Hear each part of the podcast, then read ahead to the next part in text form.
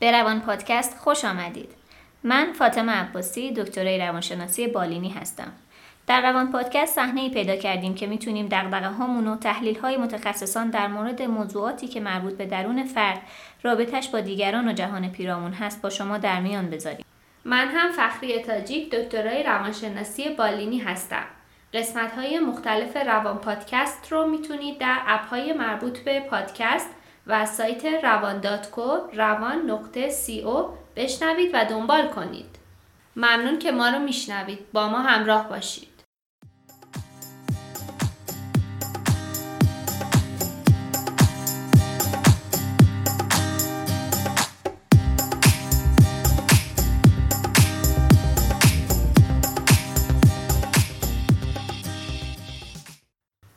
موضوع این قسمت روان پادکست خشونت خانگیه. مهمان این قسمت سرکار خانم سمیرا کشاورز روانشناس بالینی و مورد تایید سازمان نظام روانشناسی و مشاوره کشور و درمانگر حوزه زوج و خانواده هست. دلیل انتخاب این موضوع کلیپی هست که اخیرا در صفحات اجتماعی پخش شده. با هم میشنویم. من می‌دونم که 27 بار درخواست طلاق داده 27 بار و 27 بار طلاق نگرفتین نه و بار 28 م طلاق گرفتین آره. ما خب. هر دفعه که به اصطلاح این تصمیم می‌گرفتیم سریع هم پشیمون می‌شدیم. متا سریع هم اقدام می‌کردیم. یعنی نمیداشتیم این دعوا دو روز طول بکشه. شو می‌رفت پزشک قانونی. منم هر سریع سری هم کتک زده بودی. تقریبا آره آره آره. چون اصلا به خاطر کتک ما می‌رفتیم دادسرا. آره. هر سری هم کتک زدیم. متاسفانه. به هر جهت. الان قشنگ مرد خوبی شده مرد چی می‌شد؟ خب طلاق موقع طول می‌کشید دیگه. گفتم برین خبر تا اینا بیا ما رو خبر کنن ما دلمون برای هم دیگه تنگ میشه. یه زنگ سلام کجایی؟ می‌خوام ببینمت با هم صحبت کنم. تمام دوباره تو خونه خودمون بودیم. خب صدایی که شنیدیم نشون میده که توی این خانواده خشونت و پرخاشگری مرد نسبت به زن وجود داشته. پژوهشی که در ایران در مورد خشونت خانگی انجام شده در سال 2016 نشون میده که خشونت خانگی مردان علیه زنان به عنوان یک نگرانی عمومی رو به افزایشه. خشونت خانگی باعث افزایش اختلالاتی مثل افسردگی، استراب، استرس پس از سانحه، خودکشی، اختلالات خوردن و مصرف مواد می‌تونه بشه.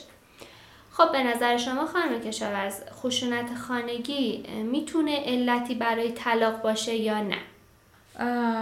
با توجه به کیس هایی که به ما مراجعه می‌کنن برای طلاق میشه گفت این خشونت خانگی حالا آماری هم که شما در آورده بودین آره افزایش داره پیدا می‌کنه ولی علت اصلی طلاقات حداقل چیزی که من دارم می‌بینم نبوده توی بیشتر افراد من دارم چیزی که زیاد می‌بینم اعتیادی که داره باعث میشه خانوم ها برای طلاق مراجعه بکنن و درخواستش رو داشته باشن و مسائل اقتصادی. در عمل می‌تونم بگم اون چیزی که ما در کلینیک های مشاوره سطح شهر داریم می‌بینیم خشونت خانگی علت اصلی طلاق نبوده.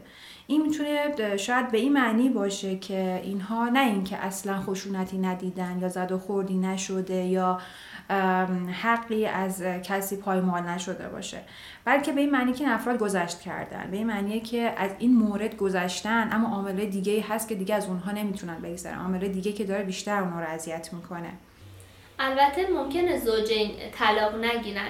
ولی رابطهشون توی یه وضعیت متفاوتی نسبت به قبل قرار می‌گیره مثل طلاق عاطفی که توی این حالت افراد از نظر فیزیکی توی یه خونه زندگی می‌کنن. ولی از نظر هیجانی و احساسی درگیر هم نیستند و زندگی مشترکی ندارند. من دارم میگم ما نقطه مشترک داریم تو این زندگی. ولی نقطه مشترکمون اینه که هر دوتامون حالمون بده. هر دوتامون مغبونیم ما مجبوری زیر این سقف داریم زندگی می‌کنیم. خب خب چرا مجبوری؟ می‌تونیم زندگی نکنیم. باشه. پس من میرم از این زندگی. اینجوری هزینهش برای تو کمتره. من آشغالم رو جمع می‌کنم و این خونه میرم. ولی قبل این ماجرا دلم به رفتن نبود. بهرام اگه ده پونزده سال پیش بود ازت می‌خواستم نری. التماست می‌کردم. خواهش می‌کردم به پات میافتادم. گریه آرمان رو بهانه می‌کردم. ولی الان توانشو ندارم.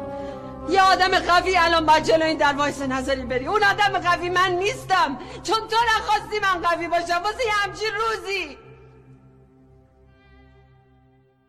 یعنی میشه گفت که در وضعیت طلاق عاطفی با وجود حتی خشونت خانگی افراد تصمیم می‌گیرن که با هم زندگی کنن. حالا خشونت خانگی رو من فکر می‌کنم بازم باید اصلاح بکنیم. فقط و فقط هم معطوف به خانوم ها نیست. یعنی اینجوری نیست که یک مرد فقط خشونتش رو اونم به صورت زد و خورد به یک خانوم داشته باشه. کیسایی رو من دارم می‌بینم و حتما وجود داره در جامعه که این خشونت علیه هم هست. و خود خشونت خانگی هم تعریفش فقط زد و خورد نیست.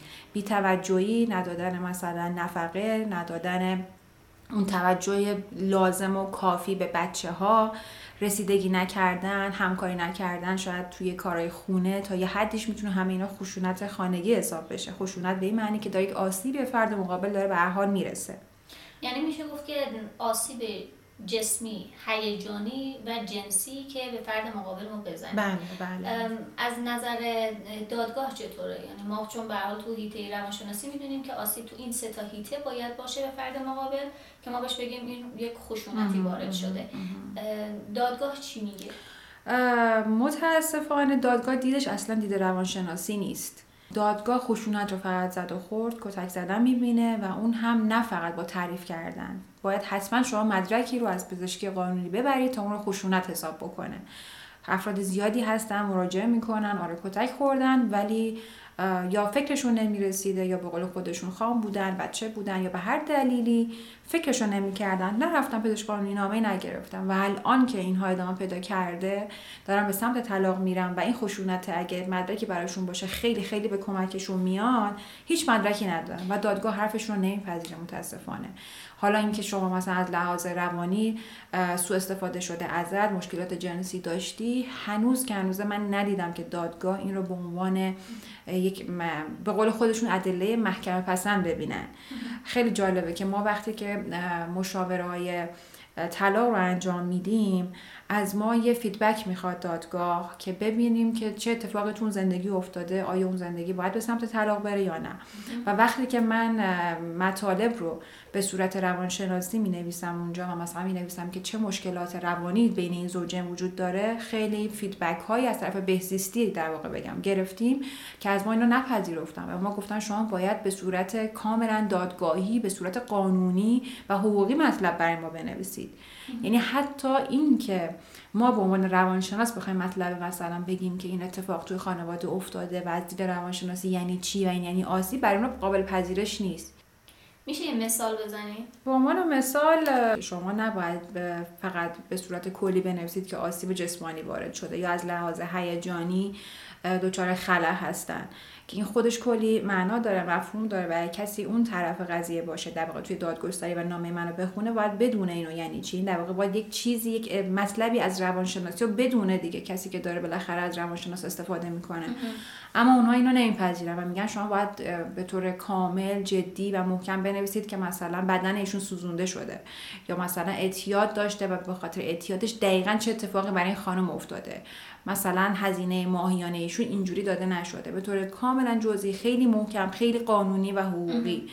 و این چیزیه که حداقل توی زمینه طلاقی که ما کار می‌کنیم با این با وجود این بیان در واقع اینطوری بگم که چون ما روانشناسیم دید حقوقی نداریم. ما داریم میایم که این خانواده رو درست بکنیم یا بگیم داره چه اتفاقی میفته یا به سل به صلاح شاید هم نه. بهتره بهشون بگیم که کدوم تصمیم بهتره براشون طلاق گرفتنه یا موندن چون زندگی. کدوم بیشتر به نفعشونه. اما دادگاه خیلی خیلی دیدگاه حقوقی داره. و شاید بگم این وسط کلام خیلی نقش دارن چون خیلی افراد رو تشویق می‌کنن به سمت طلاق برن در حالی که ما می‌دونیم که این زندگی ها می‌تونه ادامه داشته باشن انگار تخصص وکیل اینه که کمک کنه به پیشبرد پرونده نه اینکه اگر که شانسی بود برای برگشت یا نیازی بود برای اینکه افراد مشکلشون رو حل کنن بتونه به اونا کمکی کنه. پس انگار این قسمت از کار رو مشاوران خانواده و درمانگران زوج انجام میدن. میشه اون وقت ترمایی که یا اصطلاحاتی که استفاده می‌کنن رو مثلا تو ذهنمون دسته بندی کنیم. مثلا منی که اگر که داره سو استفاده میشه ازم بدونم که رو چه اصطلاحات یا رو چه حوزه هایی دست بذارم که بتونم حالا پرونده من نسبت به اون فرد مقابلم که می‌خوام برم ازش شکایت کنم می‌تونه برنده باشه. کاری که ما داریم انجام میدیم کار روانشناسیه و واقعیتش اینه که خیلی از افراد اینو از ما سوال می‌کنن که من چیکار بکنم که پروندم توی دادگاه موفق تر باشه. من درک می‌کنم طرف و می‌دونم که واقعا آسیب دیده و خشونت بوده علیهش. حالا جسمی هیجانی جنسی به هر صورتی.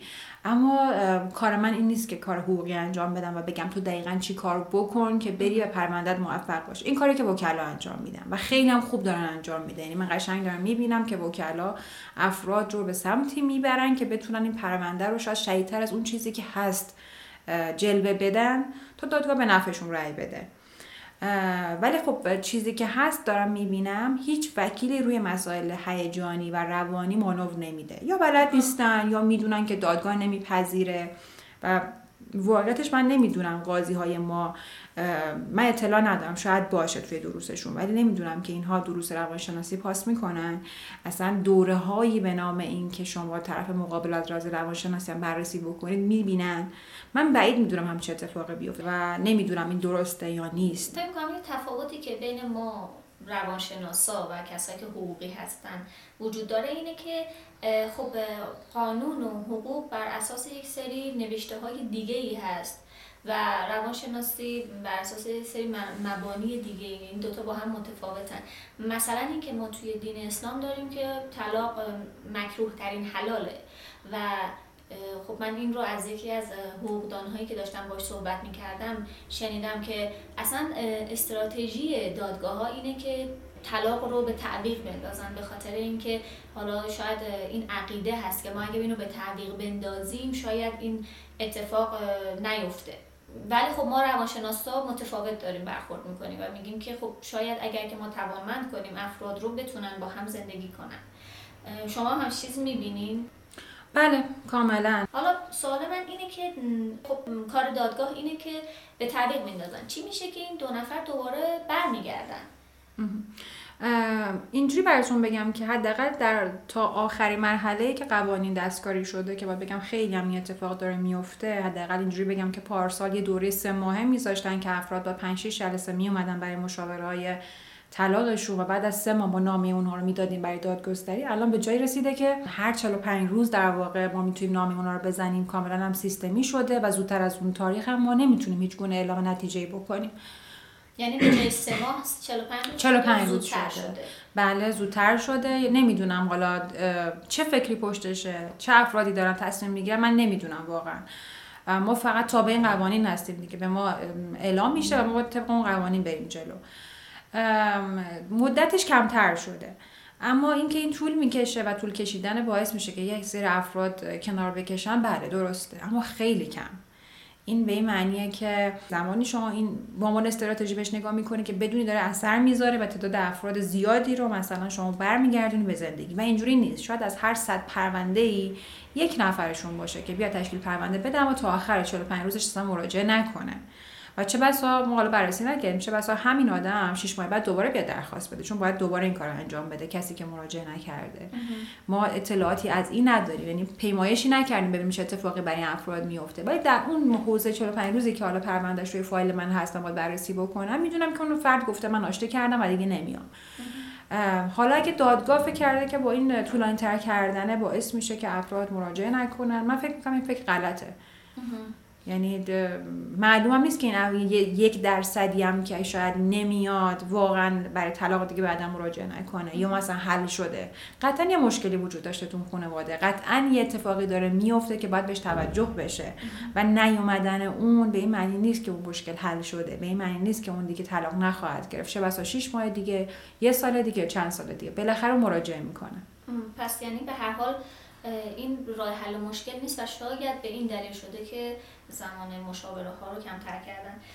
خب سوال بعدی که پیش میاد اینه که شما گفتین به مراجعه می‌تونین بگین که کدوم یکی از راه حلا بیشتر به نفعشونه و اینکه حالا یا طلاق بگیرن یا نه و اینکه می‌خوایم در این مورد صحبت کنیم که افرادی که برمیگردن با وجود تمام اون مشکلات علتش چیه و در مورد راهکارهاش هم صحبت کنیم که یعنی اینکه اگر یک فردی اومد و گفتش که قربانی خشونت خانگی یا حتی کسی هست که متجاوز هست توی اون موقعیت ما چه راهکاری رو داشته باشیم. میریم برمیگردیم در مورد صحبت.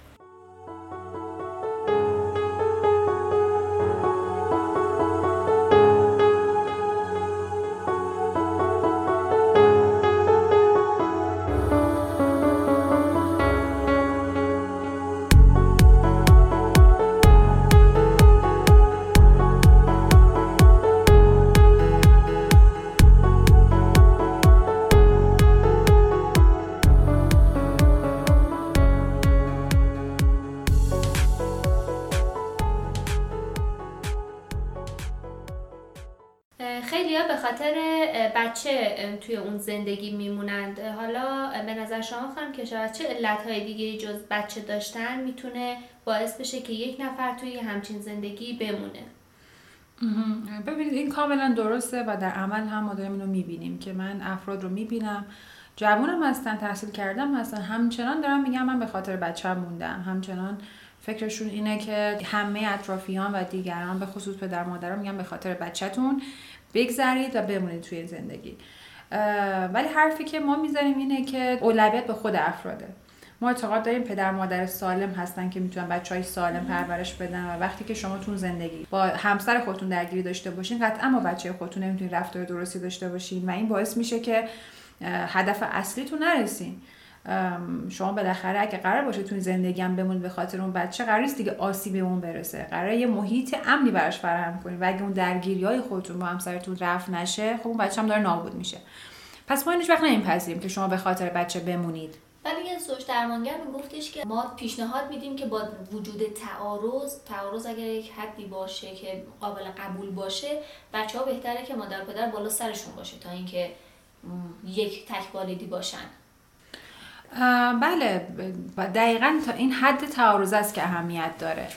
در واقع کسایی که برای طلاق دارن مراجعه می‌کنن این تعارض خیلی بالاتر از اون حرف که ما بگیم شما خب اشکال نداره اینو برید مثلا تحمل کنید به خاطر اینکه بچه ها بالاخره پدر مادر داشته باشن. حالا ما چون الان این صحبتمون تو محوریت خشونت خانگی هست به این نحو که گفتیم ما اگه ببینیم که توی تعارضات مخصوصا خشونت فیزیکی داره ارائه میشه پیشنهادمون به طرفین چیه؟ اینکه ادامه بدید حلش کنید یا اینکه نه جدا بشید. بهتره حتی برای بچه هاتون قطعا اولین کاری که باید کرد زوجین باید ببینیم که تمایل دارن که درمان انجام بدن یا نه. اونا باید درمان بشن و جلوی خشونت گرفته بشه.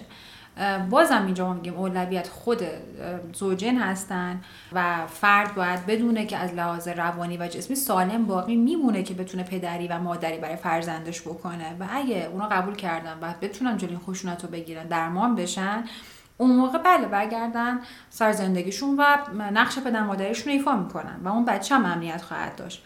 اما حالا فکر کنید که اونا درمان نکنن و فقط و فقط به خاطر اینکه این بچه بدون پدر میشه یا مثلا بعدا یه زن بابا میاد مثلا بالای سرش به خاطر این بخواد مثلا جدا نشن خب چه اتفاقی میفته؟ همچنان خشونت ادامه داره همچنان زد و خورده ادامه داره و اون بچه داره اینا رو می‌بینه.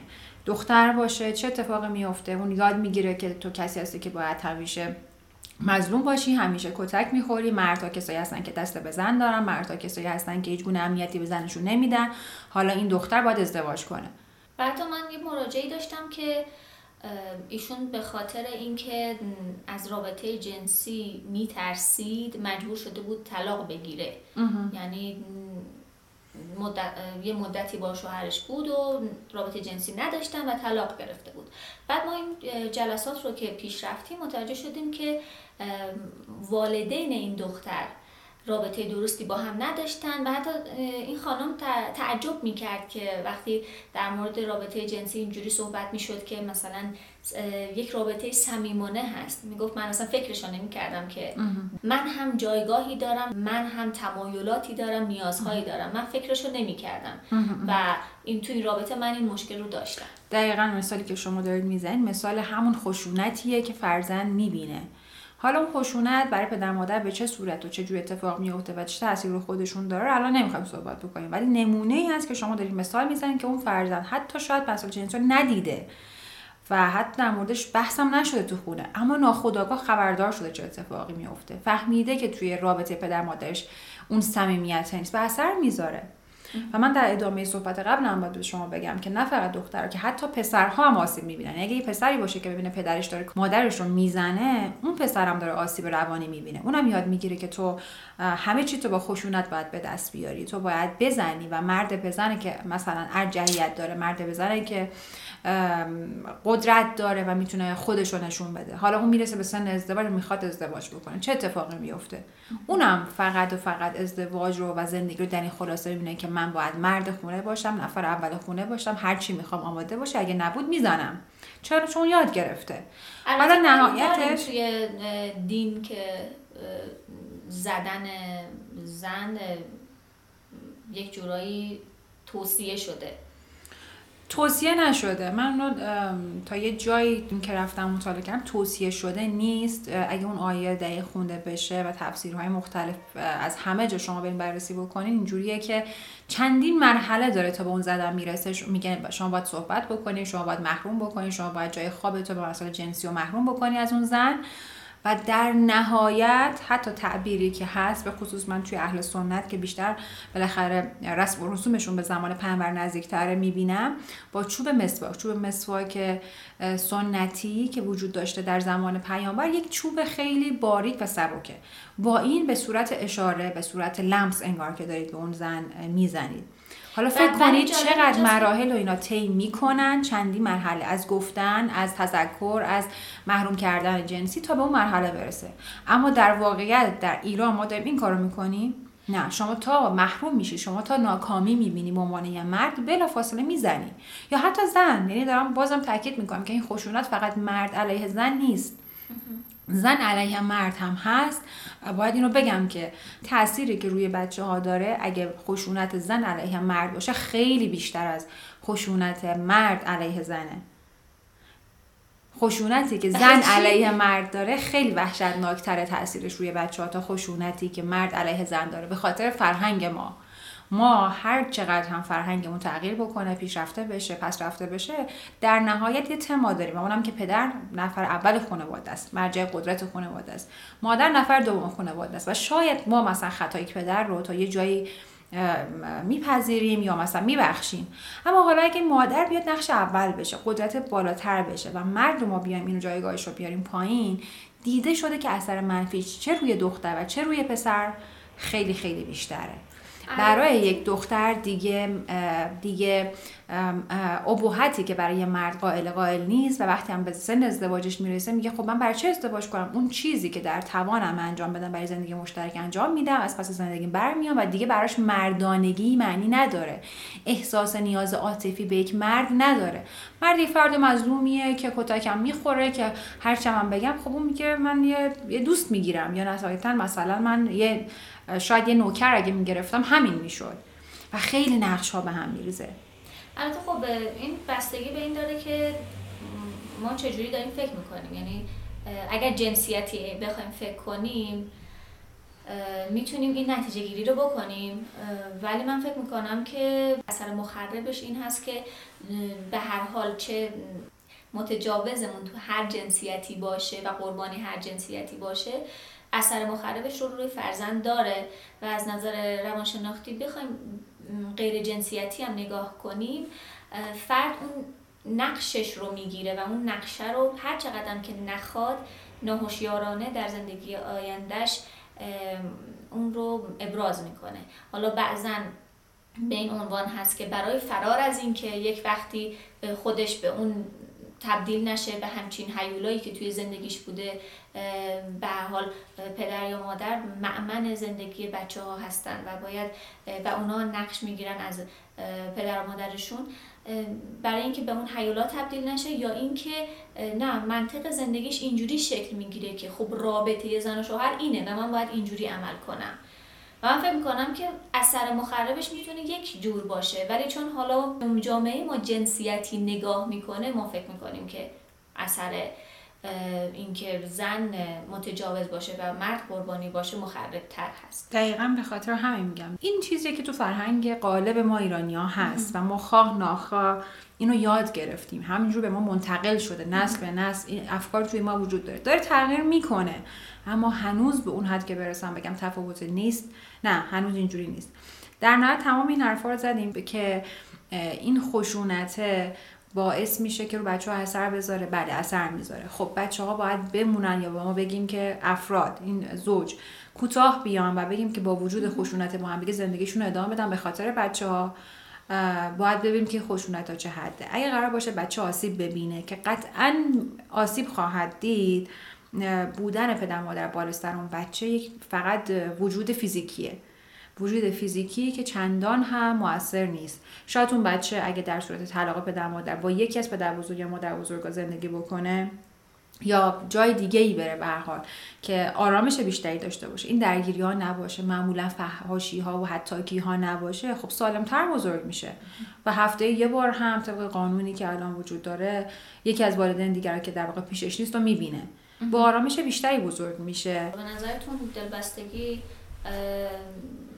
اتفاق میفته یا اینکه اگر که ما اون بچه رو از والدین بگیریم به این عنوان که البته من فکر می‌کنم توی ایران اتفاق نمیافته که ما بچه رو بخوایم از والدین بگیریم. توی کشورهای دیگه اورژانس اجتماعی وقتی که یک خشونت خانگی رخ میده اون متجاوز رو از اون قربانی جدا می‌کنن. ولی فکر نمی‌کنم همچه اتفاقی توی ایران بیفته. درسته؟ هست. دارن تلاش هایم می‌کنن اما بازم هم مسائل قانونی هست. همچنان هزانت بچه با پدر حساب میشه و به خاطر همین شکایتی که میشه. یعنی شما به عنوان یه فردی از بیرون داری می‌بینی که توی خونه داره خشونت علیه یک بچه اتفاق میفته هیچ کاری نمی‌تونی بکنی. یا پدر یا مادر اون بچه باید بره اقدام بکنه و اگه مثلا پدر اون بچه بره مادر رو تهدید بکنه که تو حق شکایت کردن نداری واقعا هیچ کاری نمیشه کرد. یعنی همچنان قوانین دولتی ما قوانین قوی نیست که بتونه وارد حریم خانواده بشه و نقش داشته باشه و این خشونت رو مانع بشه. می‌تونیم بگیم که خیلی وقتا این افراد درگیر یه عشق و رابطه ناسالم میشن. یعنی یه آسیب هایی توی وجود این افراد هست که اونها رو باعث اونها رو توی این رابطه نگه میده. حالا شما بین حرفاتون گفتین که افراد برن اون خشونتشون رو درمان کنن.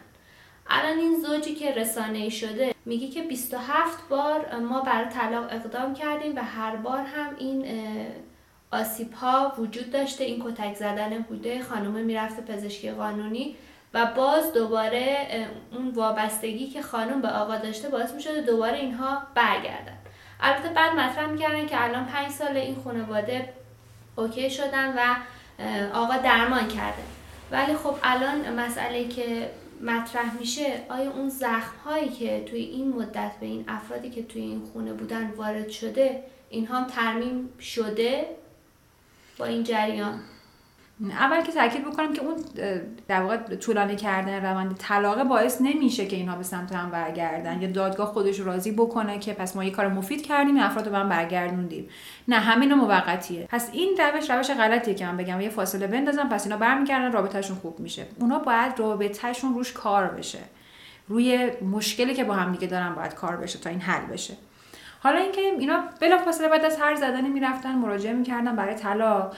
ببینید مهارت های زندگیشون نشون می‌داده که مشکل داره. تمام زوجینی که دارن ازدواج می‌کنن و طولانی مدت هم با هم زندگی می‌کنن حتما یه سری مهارت های زندگی مشترک اینا دارن.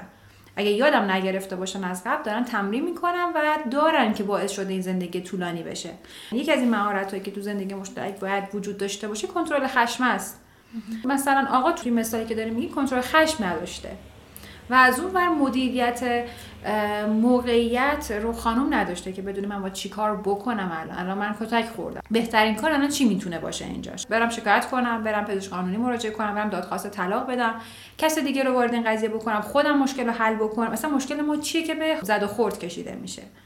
اینها این مهارت ها وجود نداشته که به اینجا می‌رسیده. حالا بعد از این هم مدت اینا این همه برای طلاق اقدام کردم و یک بارش هم بالاخره اقدام شده و دوباره برگشتم به هم.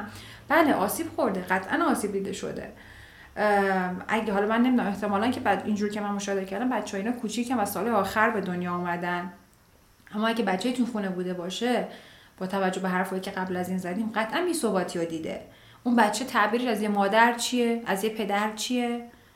و حتی مهارت های زندگی هم اونو نداشتن که بخوام به این بچه منتقل بکنن و اصلا صرف این که ما بگیم که این مصاحبه توی شبکه ملی آورده شده این چه آسیبی می‌تونه به بچه ها زده بشه.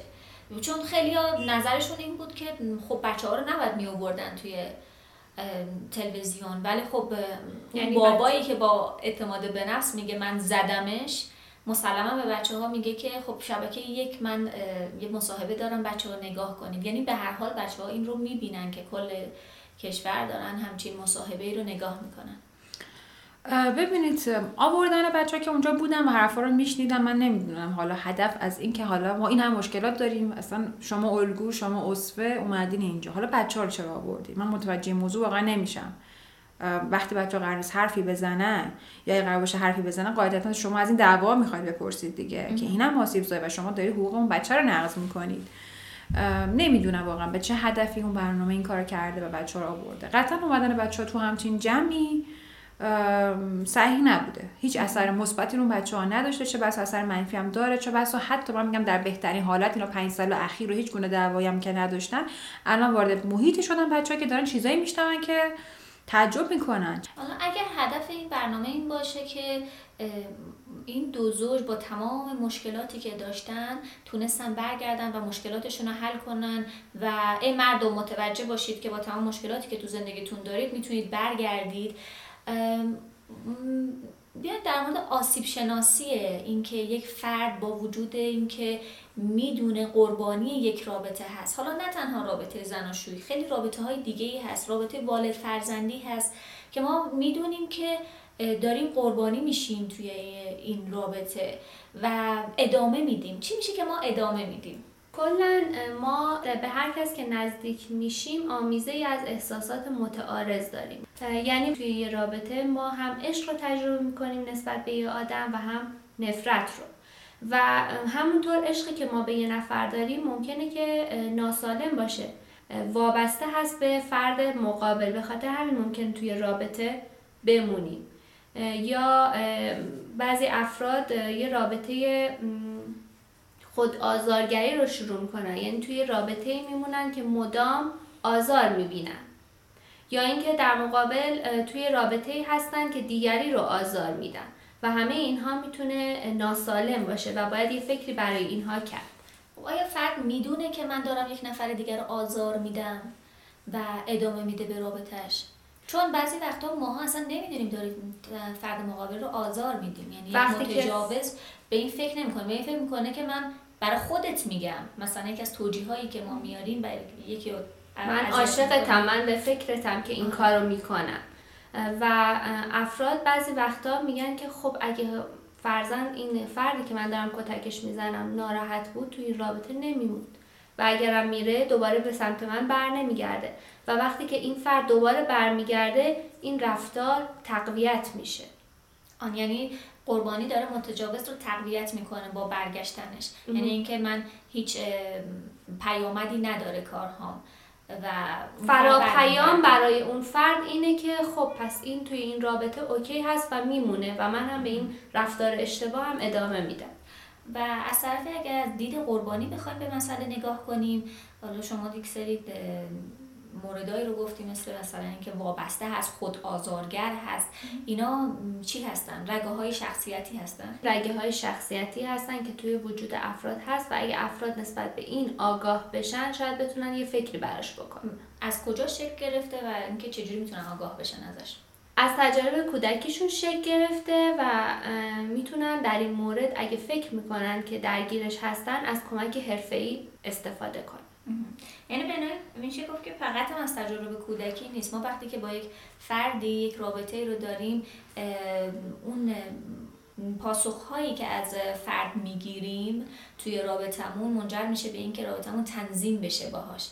و این تنظیمه یه وقتایی با اینکه ما فکر می‌کنیم سامان داره اما یک رابطه ناسالم هست که مدام که داره ادامه پیدا می‌کنه. و اینکه ما بفهمیم فکر می‌کنین از کجا می‌تونیم متوجه بشیم که یک رابطه ناسالم هست؟ یعنی منی که قربانی هستم از کجا بفهمم که الان من نقشم اینجا قربانیه؟ چون خیلی متوجه نیستن. مثلا مادر من به من میگه که خب تو اگر که زن خوبی باشی اونم این کارو نمی‌کنه یا خیلی از جاها به من این مشاوره رو میدن که تو حواست باشه اون عصبانی نشه که تو رو نزنه. حواست باشه که راه اندازهای پرخاشگری شوهرت رو فراهم نکنی براش. آره بزن بشکن. هر کاری آرومت می‌کنه بکن ولی به من با آدم وحشی حرف نمی‌زنم. خیلی خوب آرومم. چیکار کردم؟ چیکار کردم؟ مگه من خیانت کردم؟ اینطوری می‌کنی؟ از اول زندگی یه خواهش ازت داشتم. دور بازیگری رو خط بکش. تو هم قبول کردی. قبول کردم ده سال پیش. ده سال بهترین پیشنهادهای زندگی ما از دست دادم. به خاطر تو تمام تلفنمو پاک کردم. به سیمی گفتم به همه بگه رفتم خارج از کشور. به خاطر تو همه کار کردم. ولی حال دلم خوب نیست. من شریکتم ولی کار تو حال من خوب نمی‌کنه. من جون کندم جون کندم هنر زیبا قبول شدم. من تئاتر کار کردم من زحمت کشیدم رفتم سینما. من سی مرغ گرفتم می‌فهمی؟ نمی‌تونم همه اینا رو ول کنم. نمی‌کنم. نتونستم. ببینید این سوال که از کجا بدونیم که یک رابطه سالمه یا نه من اینو اصلاح می‌کنم میگم از کجا بدونیم که یک رابطه کارآمده یا نه. از کجا بدونیم که رابطه پایا خواهد بود یا نه. از حس و حال اون فرد تو این رابطه است. اگه من توی رابطه حالم خوبه حتی اگه ناسالم باشه حتی اگه قربانی و متجاوزی ما داشته باشیم و هرچی هم افراد از بیرون بیان به ما بگن وقتی ما حس خوبی داریم رابطه ادامه پیدا می‌کنه. زمانی این رابطه ناسالم و در واقع ناپایدار و ناکارآمد میشه که اینجا یه نفر بالاخره احساس می‌کنه که من حالم خوب نیست. احساس می‌کنه که یه چیزی داره اینجا میلنگه و من به این رابطه دیگه نمی‌تونم ادامه بدم. اون موقع است که حالا با توجه به حالا مراجعه که شاید به افراد به روانشناس بکنن به مشاور بکنن یا حتی از اعضای خانوادهشون می‌پرسن شروع می‌کنن به درد و دل کردن بازخوردار رو می‌گیرن و اون وقت می‌فهمن که اه تو رابطه من چیزی مشکل داشته. و حالا ببینیم اون فرد متوجه شد که تو این رابطه یک چیزی اشکال داره. ولی حالا اقدامم می‌کنه برای اینکه من اصلا می‌خوام جدا بشم. چی باعث میشه که من دوباره مجبور شم برگردم؟ از علت هایی که باعث میشه برگرده وابستگی که شما توضیح دادین هست. مسائل اجتماعی و فرهنگی حداقل توی زمینه طلاق من می‌دونم خیلی دخیله. یعنی چی مسائل مسائل اجتماعی مثلا اینکه یه خانوم خونه پدرش دیگه جایگاهی نداره و می‌دونه که نمی‌تونه برگرده اونجا. یعنی که یه دختر خودش تصمیم گرفته با یه پسر ازدواج بکنه جلوی کل خانوادش ایستاده و بعد که ازدواج کردن سر یک سال میاد داره و میگه من کلی مشکلات دارم. این همه مشکلاتی که حتی خیلیاشو پیش بینی می‌کردم اما روی دیگه ندارم که برگردم خونه پدرم. چرا؟ چون همه اونا پشت کردم من تو یک سال اصلا خانوادم رو ندیدم. چرا؟ چون فکر می‌کردم که من دارم کار درستی می‌کنم. حالا به هر دلیلی که اون فرد انتخاب کرده خانوادهش رو از دست داده و حتی پسر.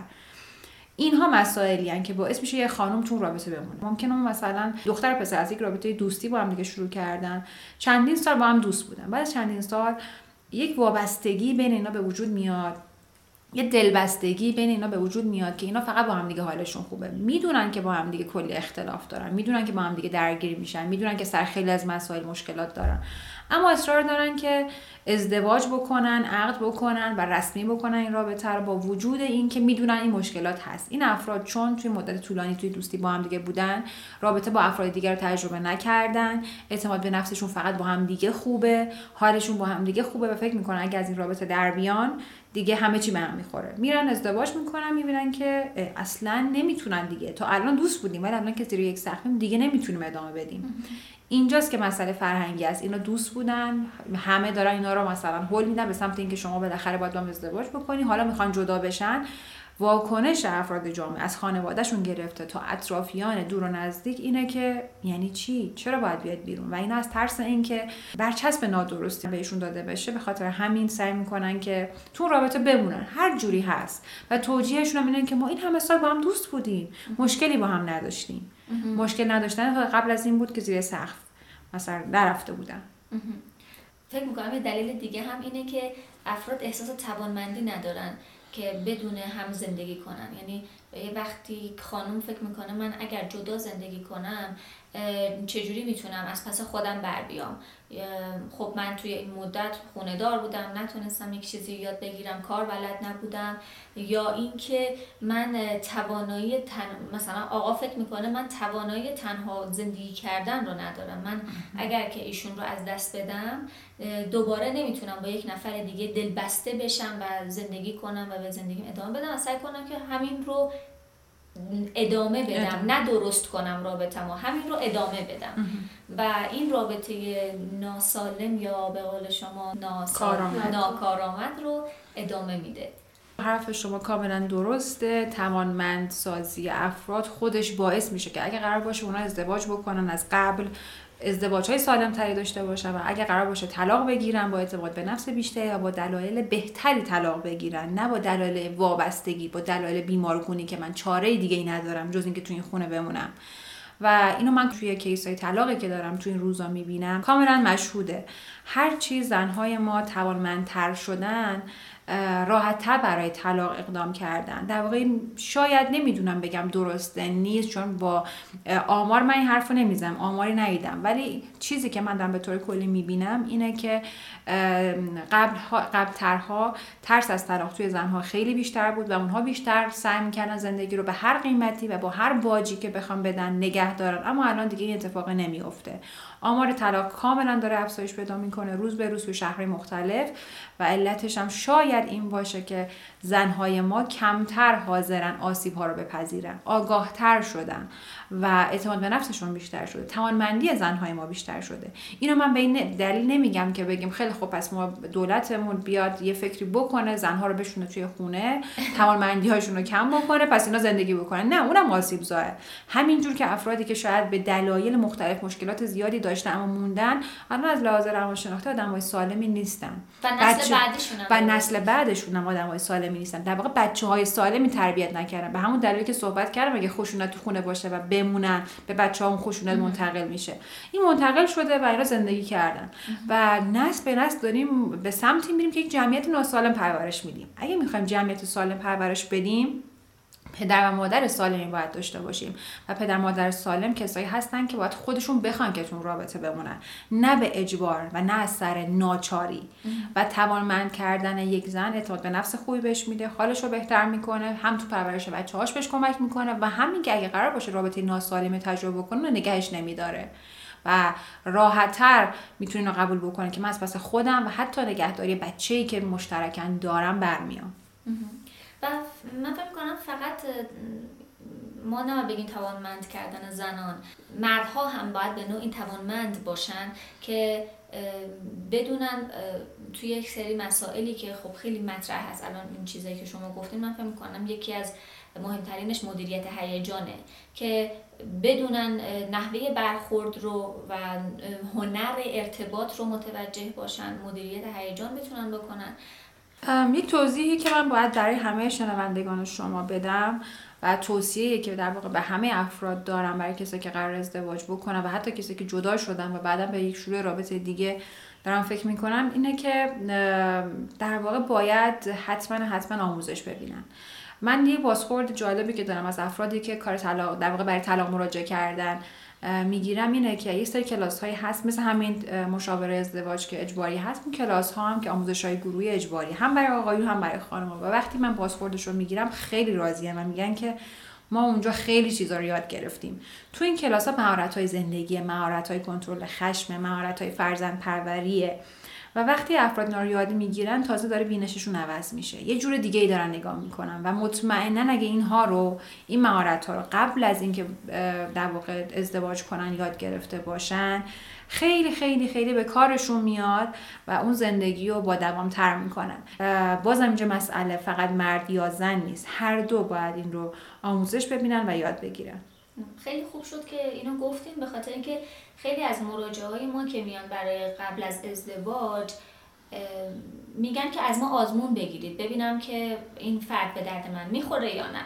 و در کنارش خوبه که ما به عنوان روانشناس بهشون بگیم که خب شما خودتونم باید یک سری مهارت هایی با هم یاد بگیرید که بتونید با چالش هایی که توی زندگی پیش میاد توی ارتباط توانمند باشید. ببینید یک چیزی هم که به نظرم خیلی مهمه. اینه که همینجور که برای پزشک شما به چند تا فرد مختلف مراجعه می‌کنید تا اون کسی رو که فکر می‌کنید مناسبه و در واقع بیماری شما رو خوب تشخیص میده و درمان می‌کنه پیدا می‌کنید. همینجوری که برای وکیل کلی تحقیق می‌کنید میگردید و ممکنه بازم به یه وکیلی بخورید که اونجوری که می‌خواید نبوده و بعد عوض می‌کنید. در رابطه با روانشناس هم همین مسئله صادره. این اگه شما رفتیم مشاوره ازدواج طلاق هر مشاوره دیگه از کسی گرفتیم و احساس کردین که اون طرف اصلا مورد رضایت شما نبود به این معنی نیست که اون رو به پای همه مشاورها و روانشناسا بزنید قطعا افراد توانایی متفاوتی دارن و هر روانشناسی تقریبا توی یک دو یا حد اکثر سه تا هیته می‌تونه بگه من خیلی خوب می‌تونم کار بکنم و شما نمی‌تونید برای موضوعهای مختلف به یه روانشناس مراجعه بکنید. بنابراین با کسب توانمندی ها و مهارت های لازم میشه رابطمون رو به سمت سالم تر شدن هدایت کنیم و به بهتر شدن حال دلمون کمک کنیم. ممنون خانم کشاورز که با ما همراه بودید. خواهش می‌کنم. خوشحال شدم که در خدمت شما بودم برای شما و تمام شنوندگانتون آرزوی سلامتی و شادی دارم. قسمت های دیگه روان پادکست رو می‌تونید از اپ های مربوط به پادکست و سایت روان دات بشنوید. همینطور می‌تونید در صفحات اجتماعی فیسبوک، توییتر و اینستاگرام ما رو دنبال کنید. با آیدی روان پادکست به انگلیسی. و با نظراتتون ما رو راهنمایی کنید. ممنون روان پادکستی ها که با ما توی این قسمت هم همراه بودید.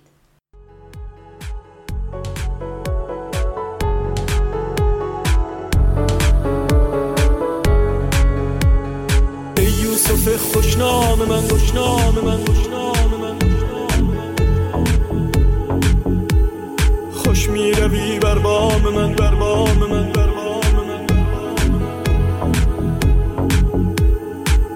یوسف خوشنام من خوشنام من خوشنام من خوشنام من خوشنام من خوش می روی بر بام من بر بام من.